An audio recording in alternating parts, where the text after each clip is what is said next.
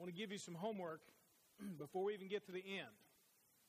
I know some of you probably when you were in school didn't like homework much, and so it's going to be tough for you. But I want to give you a little bit of homework for this week. So think about this and pay attention this week. I, am curious because I think I know what the outcome will be. I'm curious what you would find if you paid attention to the variety of conversations that you have or that go on around you. Curious what you would find in the way of people, terminology I would use, one upping each other. Maybe you're a person who always has to have the last word. Or maybe you're married to somebody who always has to have the last word. I don't know.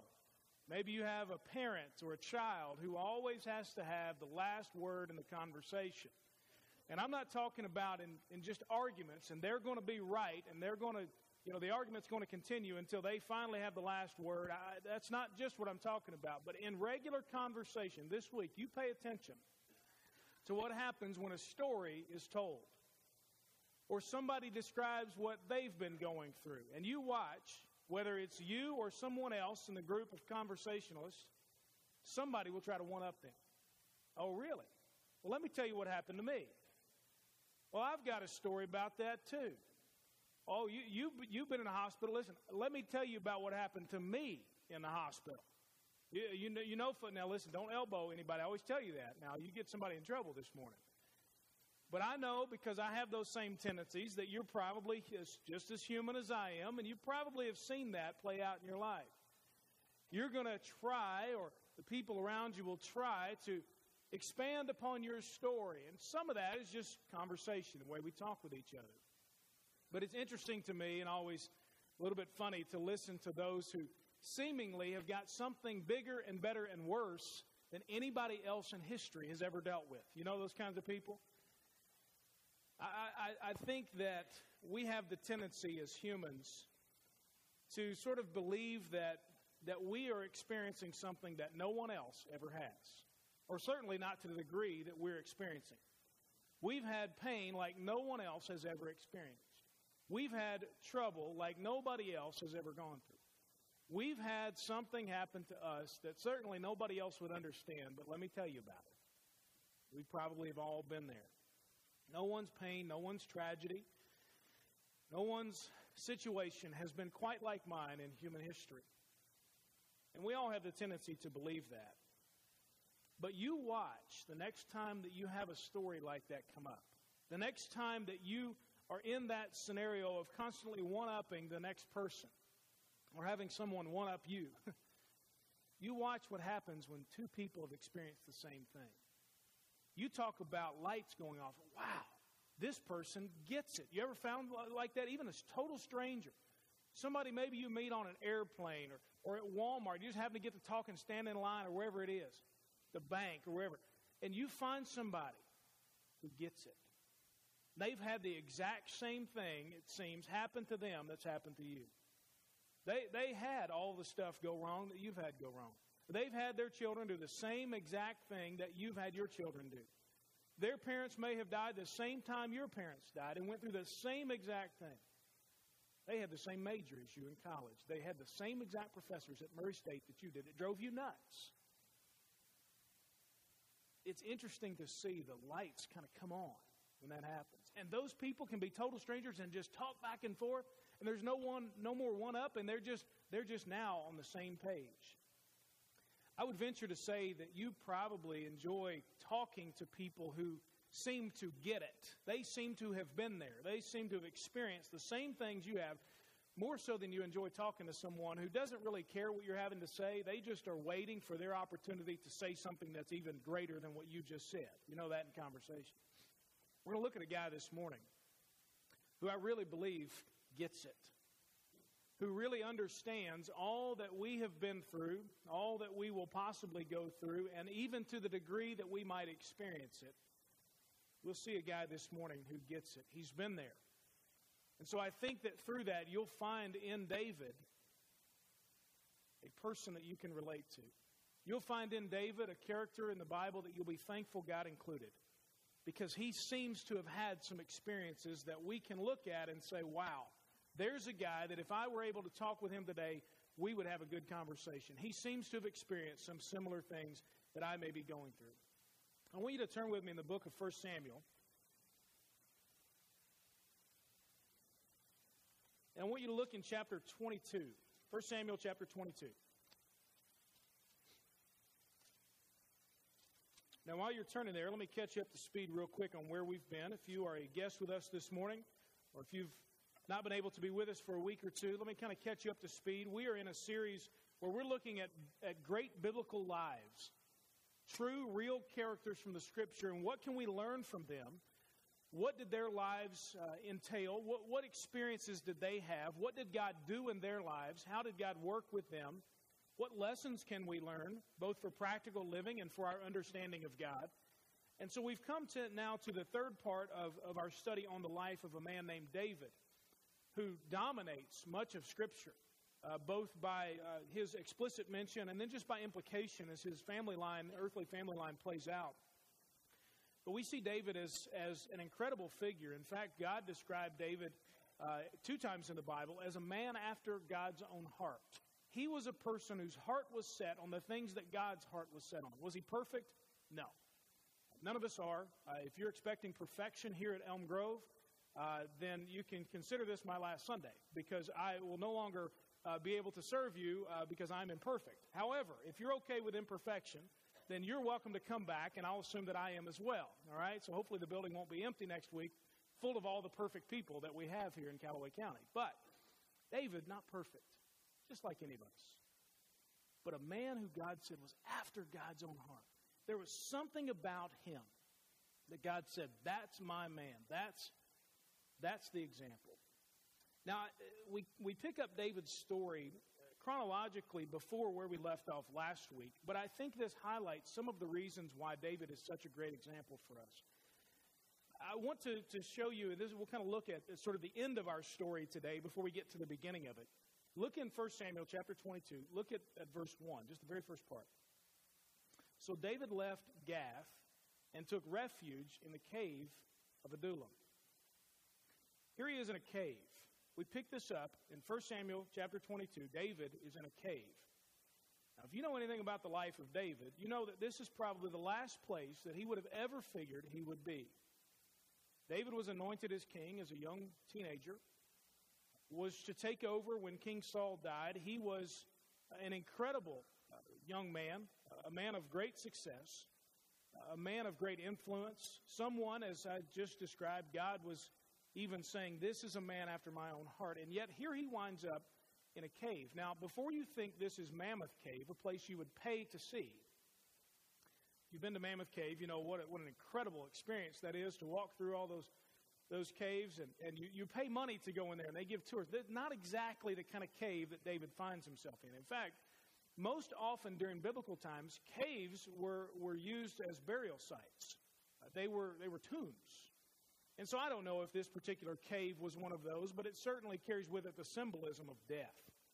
It's a place where you wouldn't want to be. You wouldn't choose just to go and hang out in this particular cave, not where you're going to get your friends together on Friday night and have a good time. That's not where you're going to be. So, this cave during this time would symbolize the death and defeat, the very bottom where David finds himself. It's no, uh, as in my, my, children, of course, uh, are, are, into different movies and so on. Recently, we watched Aladdin. And if you know anything about Aladdin, they have this myth, mythical cave of wonders that takes, you know, that the genie finds himself in or wherever. This is no mythical cave of wonders that David is in. It's it's far from that. And for David, this really, as we'll see as we roll through this sermon, this was the end of the line for him. This was the very bottom. This was his last straw. This was, this was it. It was the culmination of a, of a series of very depressing events that David had gone through. And you may today, I don't know, find yourself right there sort of at the end of a series of culmination, a, culmination of, of, of depressing events, of things that just shouldn't have happened, you didn't expect were going to happen, and there you are. You may just be coming out of that particular cave. Uh, and I've heard it said you, you may either be coming out of that cave in that cave or maybe about to go in to that cave. I don't know where you are, but David can relate. As we'll see in a minute, Psalm chapter 142 really tells how David was feeling at this time. Here's a man who had been hunted uh, by King Saul, a person whom he had served faithfully, had served uh, w- without any selfishness whatsoever. He'd remained innocent through the whole time. And this enemy with great power hunted him down.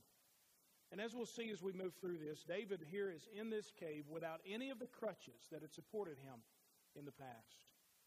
And so, what was it like there for him? I want you to hold your place in 1 Samuel and, and then grab a place over in Psalms. We're going to look at, uh, at both of these because David is writing as he's experiencing all this stuff. Psalm chapter 142, toward the end of the book of Psalms.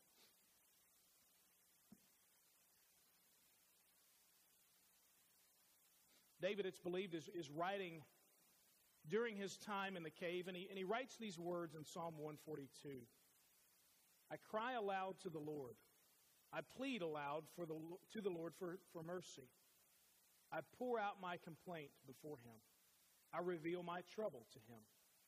Although my spirit is weak within me, you know my way, talking about the Lord.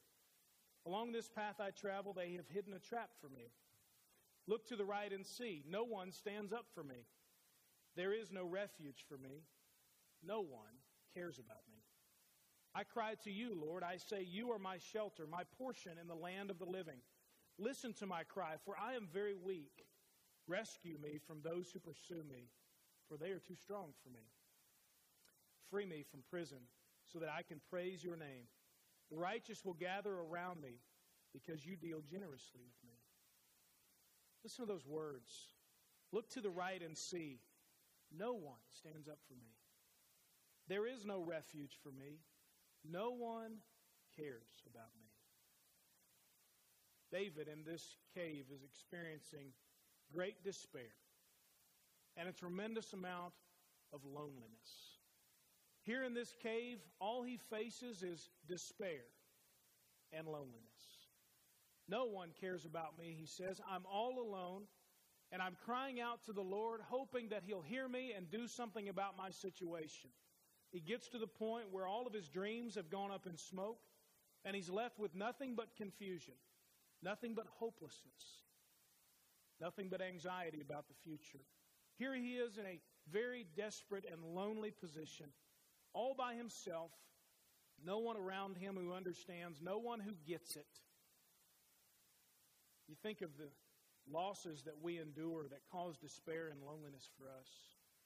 Some of us have faced those, and as I think back on my short time here at Elm Grove, I've seen so many in our church go through tremendous loss, whether it's the loss of good health, and it causes anxiety and despair and potentially loneliness in you, feeling as if no one is around you, no one gets it.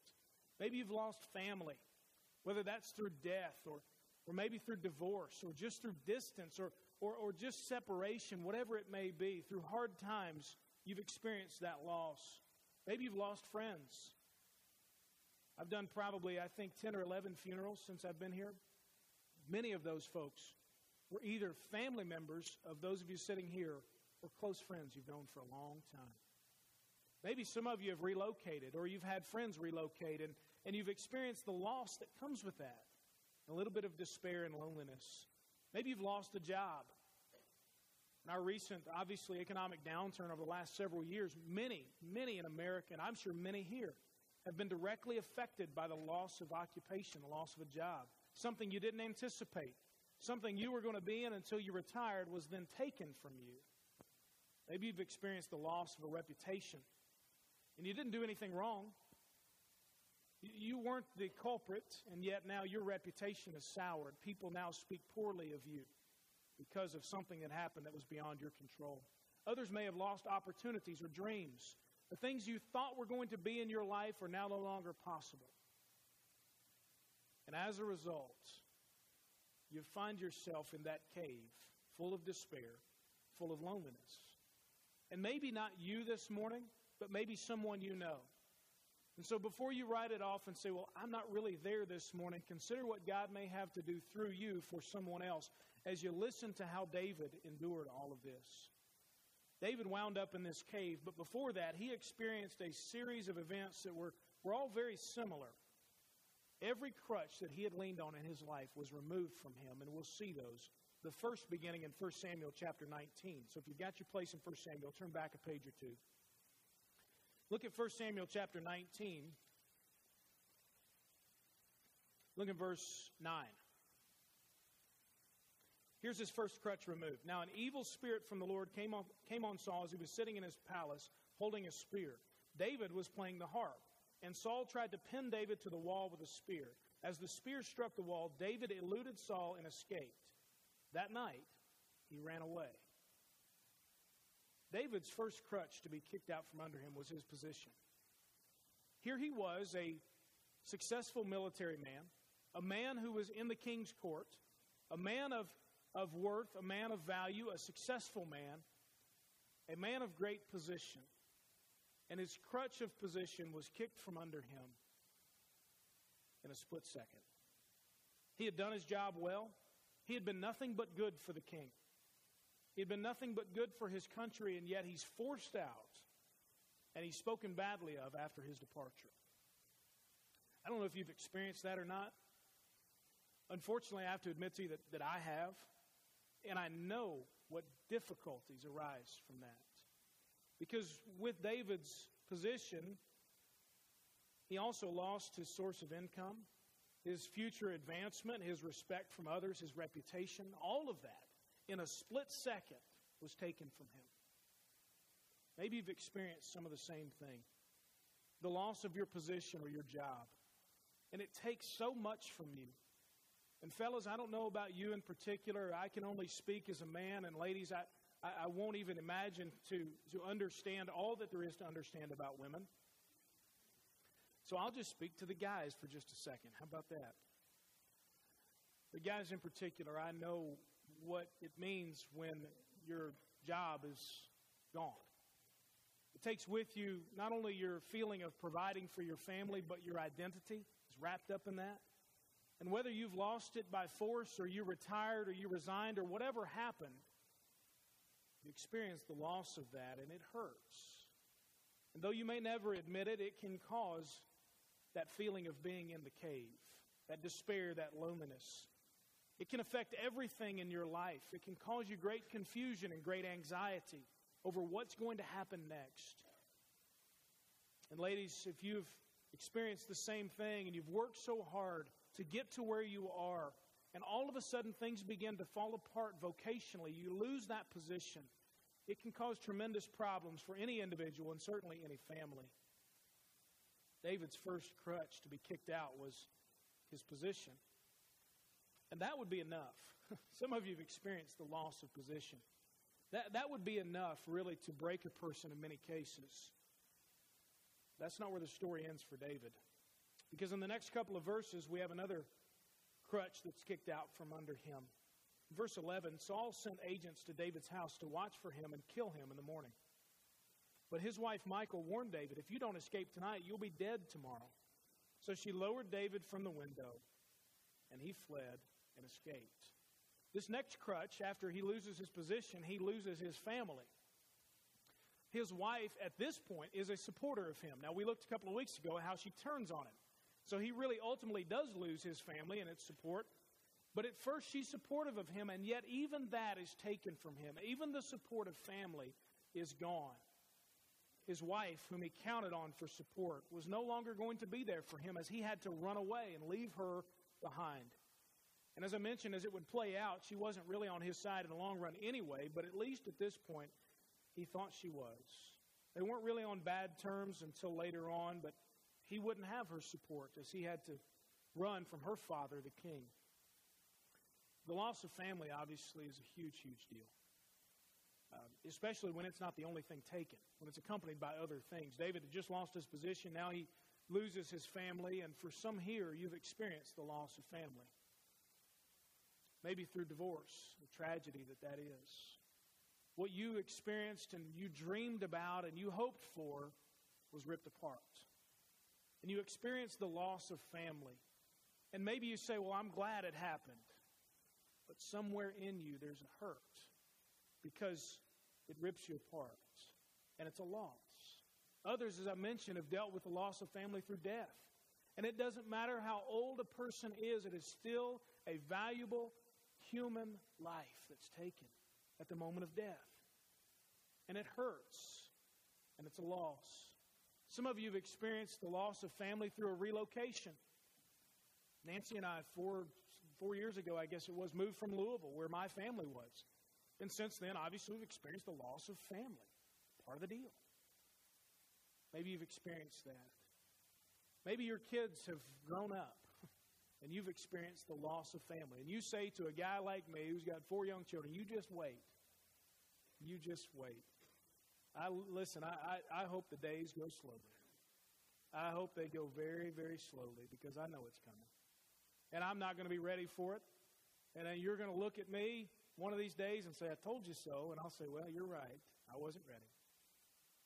But it hurts even when the natural course of life is the reason that you lose your family, they grow up and they get married and they move away and they become independent, it still is a loss.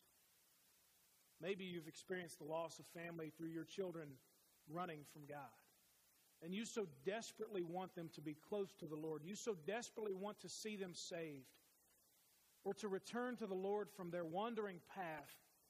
And there's that loss of family for you because because that's what you want to have in common with your children. And yet it's not there. Others have experienced the loss of family through a debilitating disease that over a period of time takes away the person that you once knew. Through Alzheimer's or other debilitating types of diseases, you, you may still physically have that person, but they're not the same anymore. And it's a tremendous loss. Losing family is obviously difficult to deal with. It causes great pain and it has long term effects, probably for as long as you live. It's a crutch that was kicked out from under David. Something that had supported him, something he had leaned on and counted on, was now taken. His position was taken, his family was taken. And then we see in 1 Samuel chapter 19, beginning in verse 18, you see, he says, uh, the, the scripture says here, David fled and escaped and went to whom? Samuel. You know who Samuel is for David? Samuel is his mentor. Samuel is his, his leader. Samuel's the guy that he always looked up to. It says as, as we move through that particular scripture, David spent some time with Samuel, but, but he couldn't stay there. And eventually he has to leave. And there's, there's not a lot of evidence that they spent any more time together. Here's this mentor that David has. This guy that he had looked up to since he was anointed king by the prophet Samuel at an early age, and he's gone. We've all had people that we look up to, those spiritual leaders in our lives. Maybe it was a, a youth pastor or a pastor, a Sunday school teacher, or a, a grandparent, or just a friend, or whomever it was for you. And I would guarantee you that if you're at any point of spiritual maturity today, you've had someone who, who was leading you down that path to help you to get to where you are. So we've all had those folks who are taken from us through death or distance, just moving away or something else. And it's a very difficult time. You see the dominoes that are falling here in David's life, the crutches that are being removed. His, his position is gone. His family is then taken. Then he goes to his mentor to say, Can you help me? And, and he has to leave him as well. Now, I have to admit to you that as I read the story of David, I think, all right, God, it's about time for you to step in and do something. It's about time, Lord. He's been in the cave. What are you going to do? And I ask myself, what would I be doing at this point? If I'm David, if I've lost my position, if I've lost my family, if I've lost my, my leaders, my mentors, where, where would I turn next? Well, David next turns to his friend Jonathan. And throughout the entire chapter of 1 Samuel chapter 20, I'll not take the time this morning to read all of that to you. But David goes to Jonathan, who actually was the, the son of King Saul, but was David's close friend. He was a guy that when they began to talk, they just picked up the conversation where it left off the last time. You have friends like that? And he just got it. He understood David. David didn't have to catch him up to speed, didn't have to, to help him understand. Jonathan just got it. He and David saw the world the same way, and because of that, they found a deep and lasting friendship, despite all the drama that was going on around them. And we get a glimpse in this passage of their relationship and the close friendship they had. And in verses 11 through 17 and 27 to 29, and then at the very end of the chapter, they reiterate to one another the covenant that they have. That they will always protect each other's families, that they will never turn their backs on each other, that they'll put their lives on the line if that's what it takes. They'll protect each other. And Jonathan does that in this particular chapter, covering for David, protecting him, putting his life on the line. And if you're human, that's the kind of friends you want. That's the kind of friends I want. But aren't they rare to find those kinds of friends? If you were to count, you probably wouldn't get to the end of one hand how many friends you have that are really like that. Outside of my marriage, I have two that are like that. I don't know what your number would be, but I would venture to say that if you've got more than five, man, you're really doing good. David was Jonathan's friend like that, and Jonathan was, was David's friend. And yet in the end, Jonathan is unable to go with David. And they never saw each other again. Jonathan would be killed in battle. David would go on to become king. And so it's after the loss of his position, after the loss of his family, after the loss of his mentor, that David loses his one and only close friend. He loses his friend. And now he would be all alone on his journey. And you say, well, you know, good grief, that's, that's got to be enough. Surely that, that's it. Finally, in chapter 21, if you turn there, look in verse 10, and we'll see what the final crutch is that David loses. Chapter 21, verse 10. David fled that day from Saul's presence and went to King Achish of Gath. The Achish's servants said to him, Isn't this David, the king of the land? Don't they sing about him during their dances? Saul has killed thousands, but David is tens of thousands. David took this to heart and became very afraid of, of King Achish of Gath. So he pretended to be insane in their presence. He acted like a madman around them, scribbling on the, the doors of the gate and letting saliva run down his beard. Look, you can see the man is crazy, Achish said to his servants. Why did you bring him to me? This is a great line here in the scripture. Do I have such a shortage of crazy people that you brought this one to act crazy around me? Imagine that kind of kingdom. Is this one going to come into my house? David, David here finally loses his self respect. Here is the future king of Israel acting like a crazy person in the presence of Israel's greatest enemies, the Philistines. At a point of desperation, seeking asylum amongst this great enemy. Here he is, forced to this point of begging, becoming the object and, uh, of insults and ridicule by his enemies. Here's the final straw for David. He's got nothing left. Nothing was working for him, so in verse 1 of chapter 22, the very next verse, so David left Gath and took refuge in the cave of Adullam. Nothing left. His position's gone. His family's gone. His mentor is gone. His friends are all gone. And finally, his self respect is gone. And maybe you, like David, have had all the crutches kicked out from under you.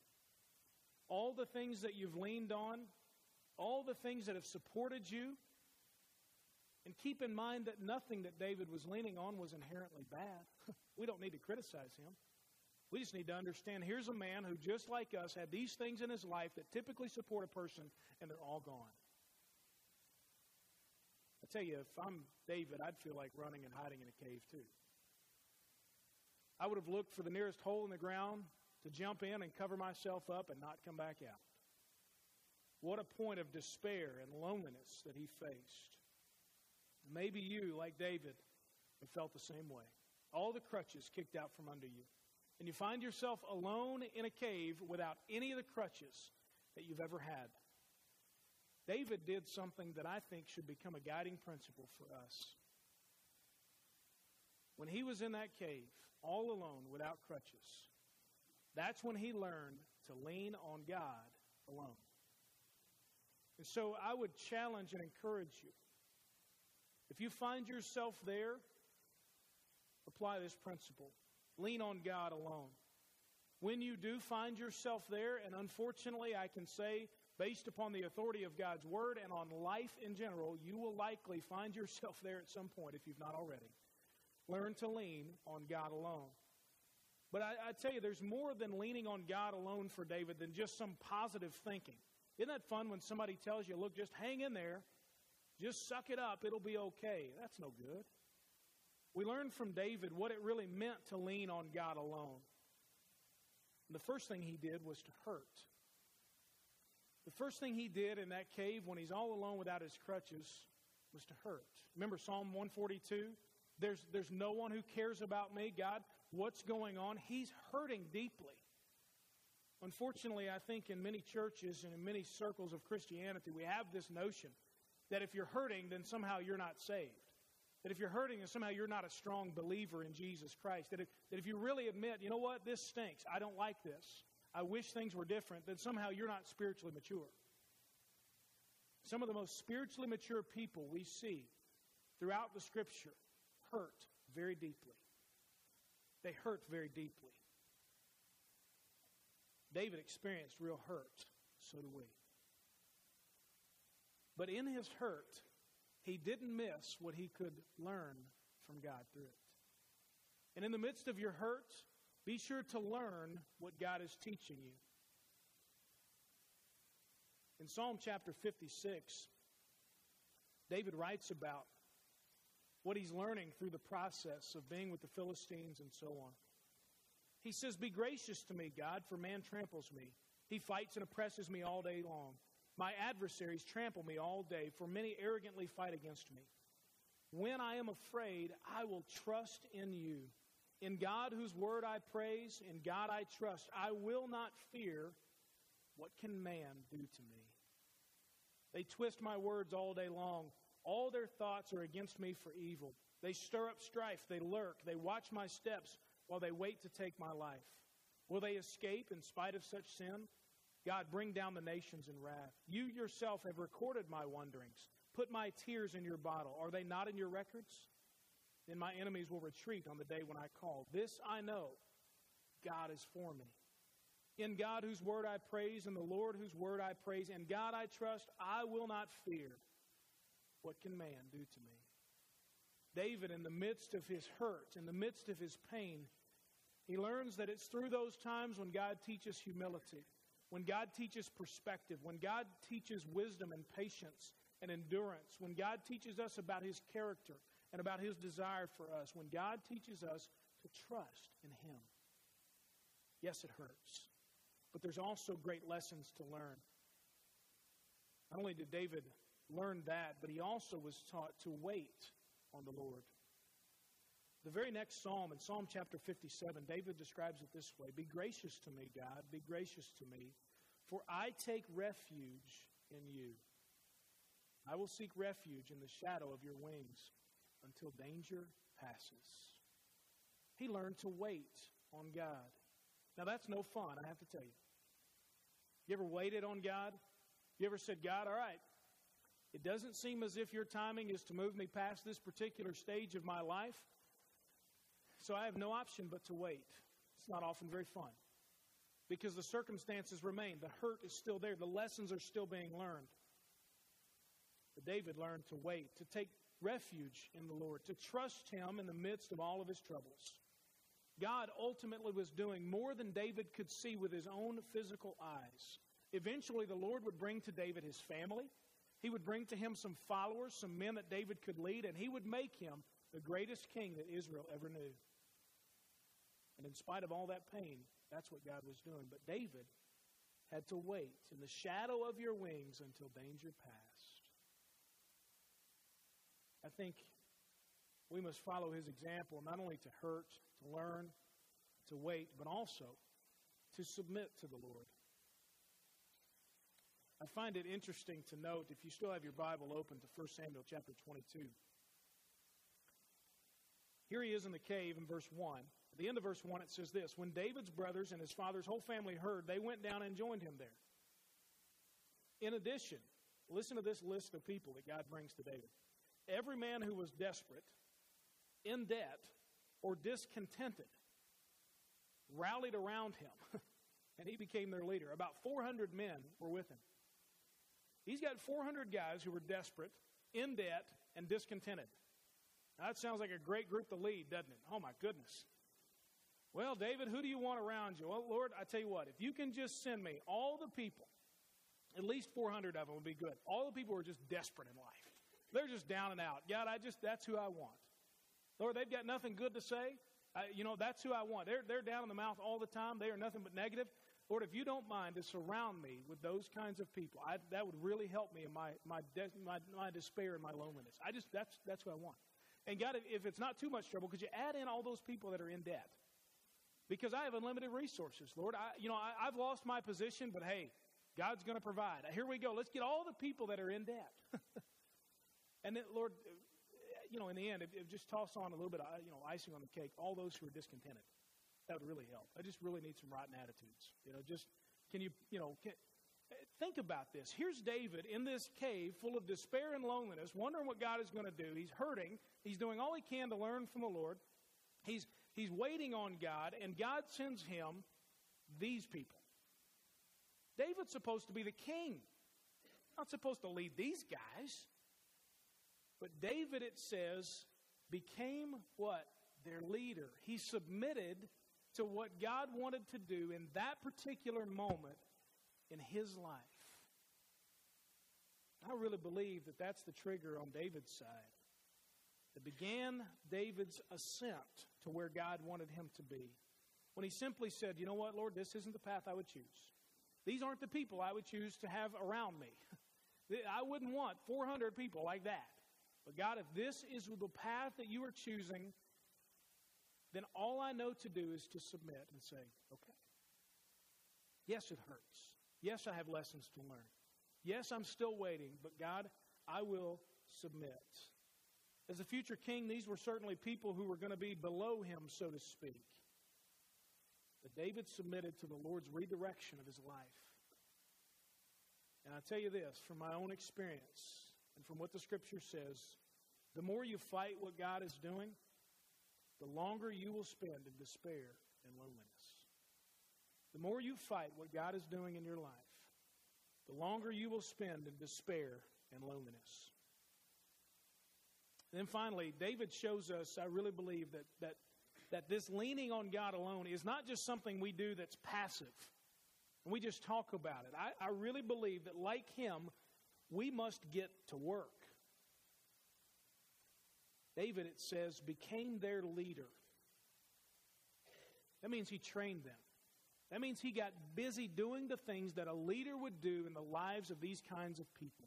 David got to work in that cave in the middle of his despair and loneliness. He began to say, All right, God, I'm going to do all that I can, all that I'm responsible for right now. Did David work his way out of all this? That's not my point. But David said, I'm just going to do what I know God would have me do. I've submitted to him. He's redirected my life, and so here we go. I'm going to do all I can for the Lord's glory where He has me. He trained these men, He led them. he knew for them that was what was needed for the road ahead. He got to work. He didn't just sit and stew on it, though he was hurting. He learned the lessons and began to apply them in his life. He waited on God, but in the meantime, he did what he knew God wanted him to do. And as he submitted to God, he simply got to work on the things that God had put right in front of him. The truth is, this morning, some of us here have had every crutch removed. And they may be exactly the things that David had removed. Or maybe they're a little bit different. Maybe you've had your position, your family, your leaders, your mentor, your, your friends, your self respect taken from you. Or maybe it's something else or a combination of those things. And you know the despair and the loneliness comes from that. All of us will eventually face, if not all, many of those things. How will you respond? What do you lean on when nothing is there to lean on? I really believe that's why so many people in our world crumble and grasp at anything they can get their hands on that seemingly supports them. And we miss the great point of Scripture that leaning on God alone is not something that is a crutch, but it's the foundation, is the absolute and perfect support for our lives. So, how will you respond? Will you hurt? Absolutely. Will you learn? Boy, I hope so. Will you wait on God till the storm passes? Will you submit to Him? Will you work in the meantime on whatever God has given you to do? That's the path of freedom in the midst of the cave. Now, ultimately, all of us, every one of us in this room, everyone who will listen to the recording of this sermon for however long it lasts, all of us will ultimately stand before the Lord with no crutches. Our position, our family, our mentors, our friends, our self respect won't matter when we stand before the Lord. Not a single bit of it will matter. The only thing in that day, when you and I die and we stand before the Lord, the only thing that will matter when we face the Lord is whether or not we receive God's gift of salvation and forgiveness by trusting in Jesus as our Savior and Lord. You can make all the money in the world you want. And Jesus says, What good is it if you gain the whole world and yet you forfeit your very soul? Nothing will matter in that day except what you did here on earth with Jesus Christ. He loves you, He died for you, and He is the only path to eternal life. Jesus is not a crutch. He is the foundation of all that exists, the Bible says, and He is the only path to eternal life. So, my prayer for you this morning, if you are a believer in Jesus Christ, you've already made that decision to turn your life over to Him and receive this free gift of salvation. But in the cave, without crutches, you'll lean on God alone. And if you've not yet made that decision, that you'll understand your situation apart from Jesus Christ. It's not just bad, it's hopeless. It's not just negative, it's eternal. And I hope that you'll see Jesus not as a crutch, but as the absolute foundation for life that he says he is, and the only path to eternal life with God forever. He is the only way, the Bible says. And that way is by God's grace through our faith, giving our lives to Him, receiving His gift of grace and salvation. It's my prayer for you this morning. Would you bow your heads with me? As we round to a close this morning, I simply ask you, what does your response to the Lord today need to be? What is God saying to you? Have all the crutches been removed? Are you in a cave? Do you see how maybe one has been taken and another might soon fall? Do you see yourself heading toward that cave of despair and loneliness? What will you do in those moments? Will you hurt and say, God, this is, this is terrible? But will you learn? Will you wait? Will you submit? Will you get to work on God, what God wants for you? Maybe this morning your response is simply, God, I, I just I need to hurt before you. Or God, teach me. Or God, I trust you. Or Lord, I submit to you. Or God, I'm tired of just wallowing in my pain. Lord, I'm, I'm just going to do this week what I know I should do. And I'll trust you in the meantime. Or maybe God is speaking to your heart today about receiving his free gift of salvation through Jesus Christ alone. And you'd simply say, Yes, I trust you. I believe you are the Son of God. I believe you died for me and you're the only way. The only way that I can get to heaven. I place my faith in you. Don't leave this morning without responding the way that God wants you to respond this morning. Lord Jesus, thank you that you are the foundation of all that exists, the only way to eternal life. That we can lean on you alone, and when we do, we are not weak. We are made strong through that because of your great strength. Lord, I pray for those who are in a cave without any crutches.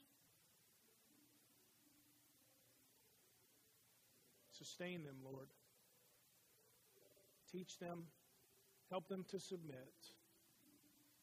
Thank you for always being faithful, even when, when that's where we are. Lord, for those who desperately need you, that I pray they wouldn't get away today without receiving your grace through faith in Jesus Christ. Pray this in Jesus' name.